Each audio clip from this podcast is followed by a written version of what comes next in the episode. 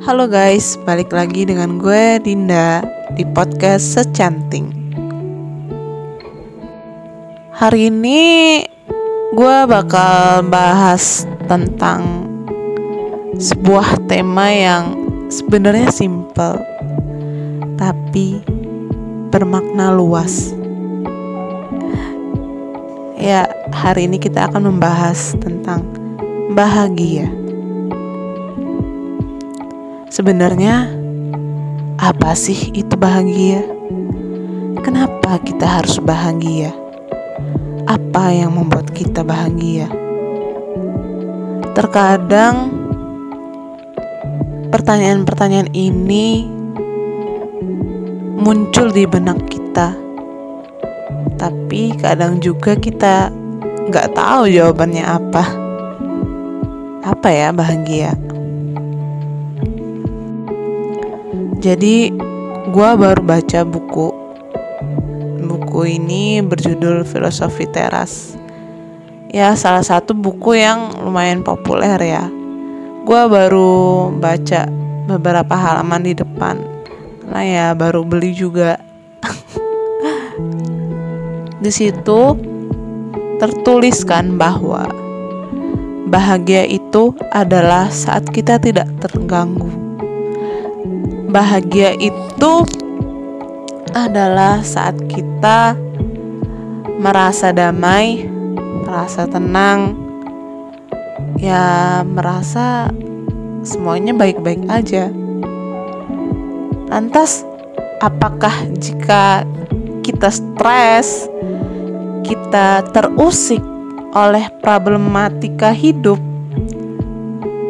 berarti kita tidak bahagia. Pembahasan yang menarik ya. Sebenarnya memang dengan adanya problematika hidup atau masalah hidup seperti keuangan, masalah finansial, masalah studi, atau ya masalah lingkungan sosial itu bisa menjadi pemicu kita yang sulit untuk bahagia. Bukan tidak bisa, akan tetapi sulit untuk bahagia. Oke, jadi di buku Filosofi Teras yang gua baca itu di halaman depan ada yang namanya itu filsafat Stoa. Nah, dari filsafat Stoa ini menurut pemikiran Epictetus ada hal-hal pokok. Tiga hal pokok ini menjadi uh, fondasi fondasi filsafat Stoa kayak ibaratkan tuh ya kayak syarat agar kita dapat lebih rileks, lebih bahagia, lebih enjoy dalam hidup. Nah, yang pertama adalah pembedaan antara apa yang bisa kita lakukan atau up to us dan not up to us. Apa yang tidak bisa kita lakukan. Apa yang ada di kendali diri kita dan apa yang tidak ada di kendali diri kita, di luar kendali diri kita. Contoh, kamu mendapat nilai jelek entah di sekolah atau di kampus. Atau mungkin kamu dimarahin dosen, dimarahin bos di kantor. Perasa harimu buruk sekali. Seolah-olah dunia ini hancur. Seolah-olah kamu mengalami hari yang paling buruk dalam sejarah. Perasaan kamu jadi tidak tenang. Kamu jadi sering marah-marah emosian, bete, bad mood, atau mungkin bisa stres. Atau kalau terlalu tertekan, mungkin bisa memicu depresi. Nah, itulah makanya kita harus benar-benar memikirkan apa yang bisa kita kendalikan. Perasaan kita adalah tanggung jawab kita. Pikiran kita adalah tanggung jawab kita. Sedangkan jika kamu sedang merasa tidak bisa mengendalikan perasaan atau pikiran, pikiran-pikiran negatif itu, pikiran-pikiran buruk itu, segeralah mencari pertolongan, entah ke psikiater atau ke psikolog. Lalu untuk yang di luar kendali kita, ya seperti yang contoh tadi, bos marah ke kita, kita tidak bisa mengendalikan uh, bos itu tidak tidak boleh marah ke kita. Dia punya perasaan yang di, sendiri, itu kendali dia. Atau mungkin contoh simpelnya adalah tanggapan orang lain terhadap kita. Misal kita memakai baju yang menurut kita ini wah, ini style paling kece nih. Atau mungkin ya baju yang paling mahal yang pernah lo beli gitu. Lo pakai ke acara sosial atau ke kampus, ke rapat, Terus ada lagi yang datang ngejulit.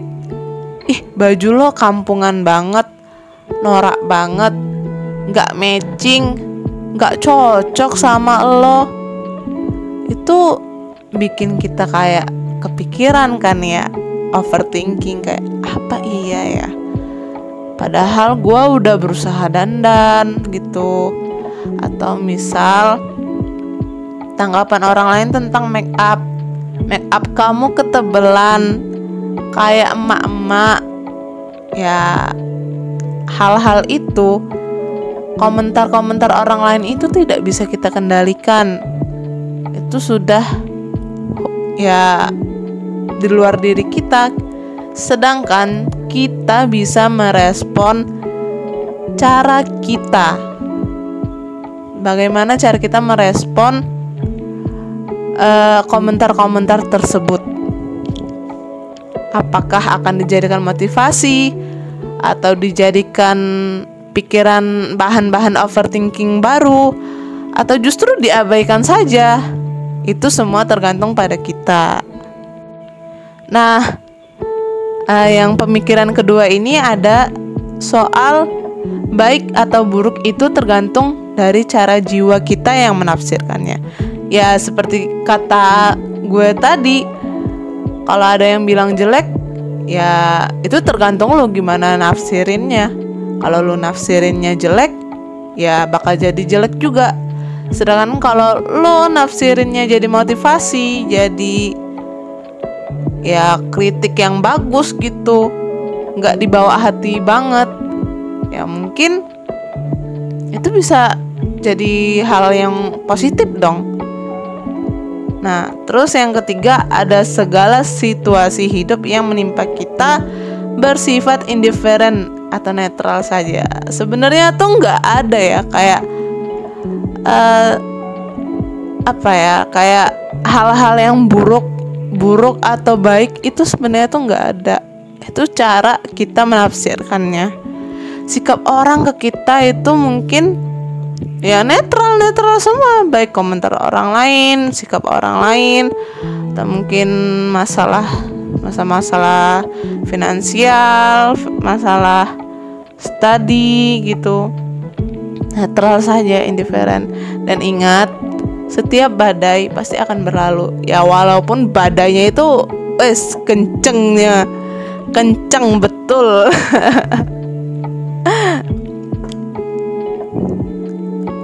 Oke, kita udah nih bahas apa itu bahagia. Coba kita tanya ke diri kita sendiri, kenapa sih kita harus bahagia? Emang kalau kita nggak bahagia, hidup kita bakal susah? Ya susah dong. Lo chat doi gak dibales aja langsung uring-uringan doi jalan sama yang lain aja lo langsung kepikiran iya kan hal yang sesimpel itu aja kenapa kita harus bahagia kenapa apa yang membuat kita bahagia Coba tanyakan itu kepada diri kita sendiri. Kira-kira apa ya yang bisa bikin kita bahagia? Ada yang bilang bahagia itu tidak dicari, tapi diciptakan. Bahagia itu diciptakan oleh kita sendiri dengan hal-hal kecil yang kita anggap berharga.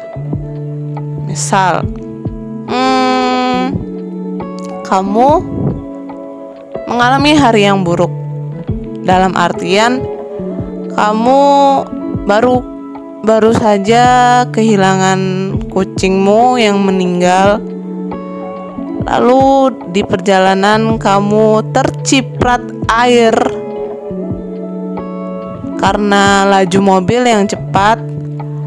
Lalu saat pulang mati lampu atau listrik habis dan sedang tidak ada uang. Jadi kamu ya bergelap-gelapan.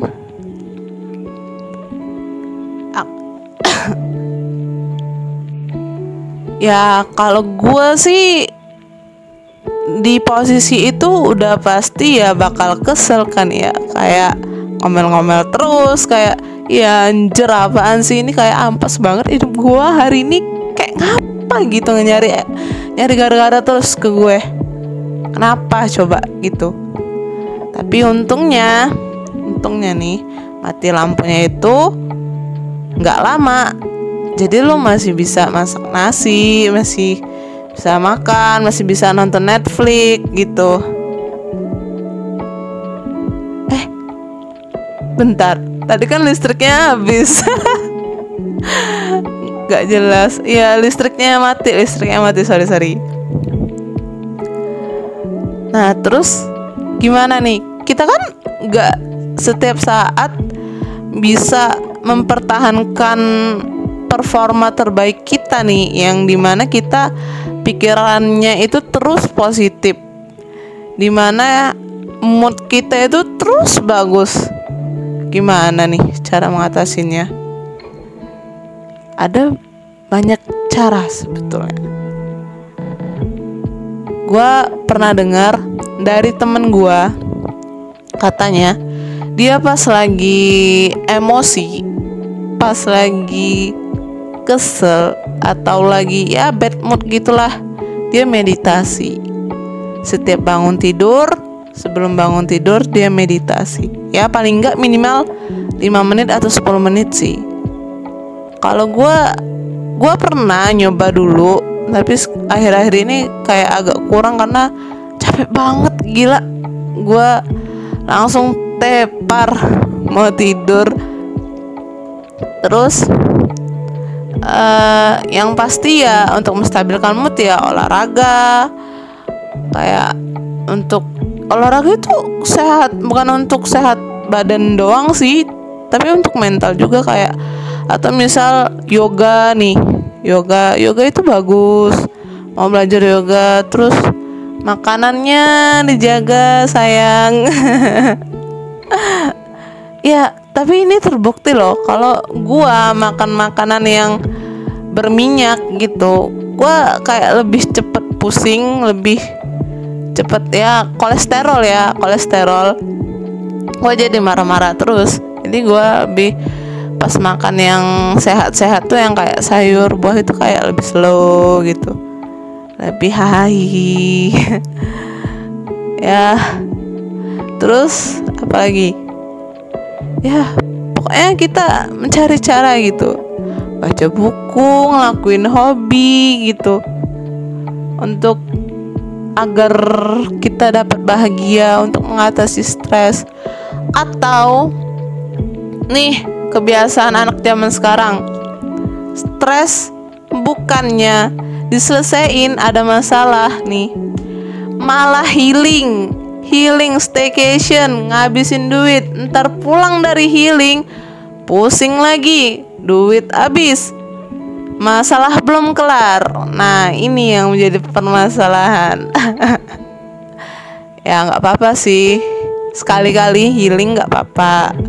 Cuman ya jangan keseringan. Karena masalahmu tidak akan selesai. Jika kamu terus healing dan menghindar hadapi dan lawan kayak Power Ranger. Ya anjay. Oh, oh. oke okay, udah segini aja. Ya baiklah sekian bahasan podcast hari ini yang random dan tidak jelas seperti biasa ya. Terima kasih sudah mendengar. Semoga tidak kapok. Jangan lupa follow IG saya dan ya lapak podcast saya ini. Terima kasih. Bye bye.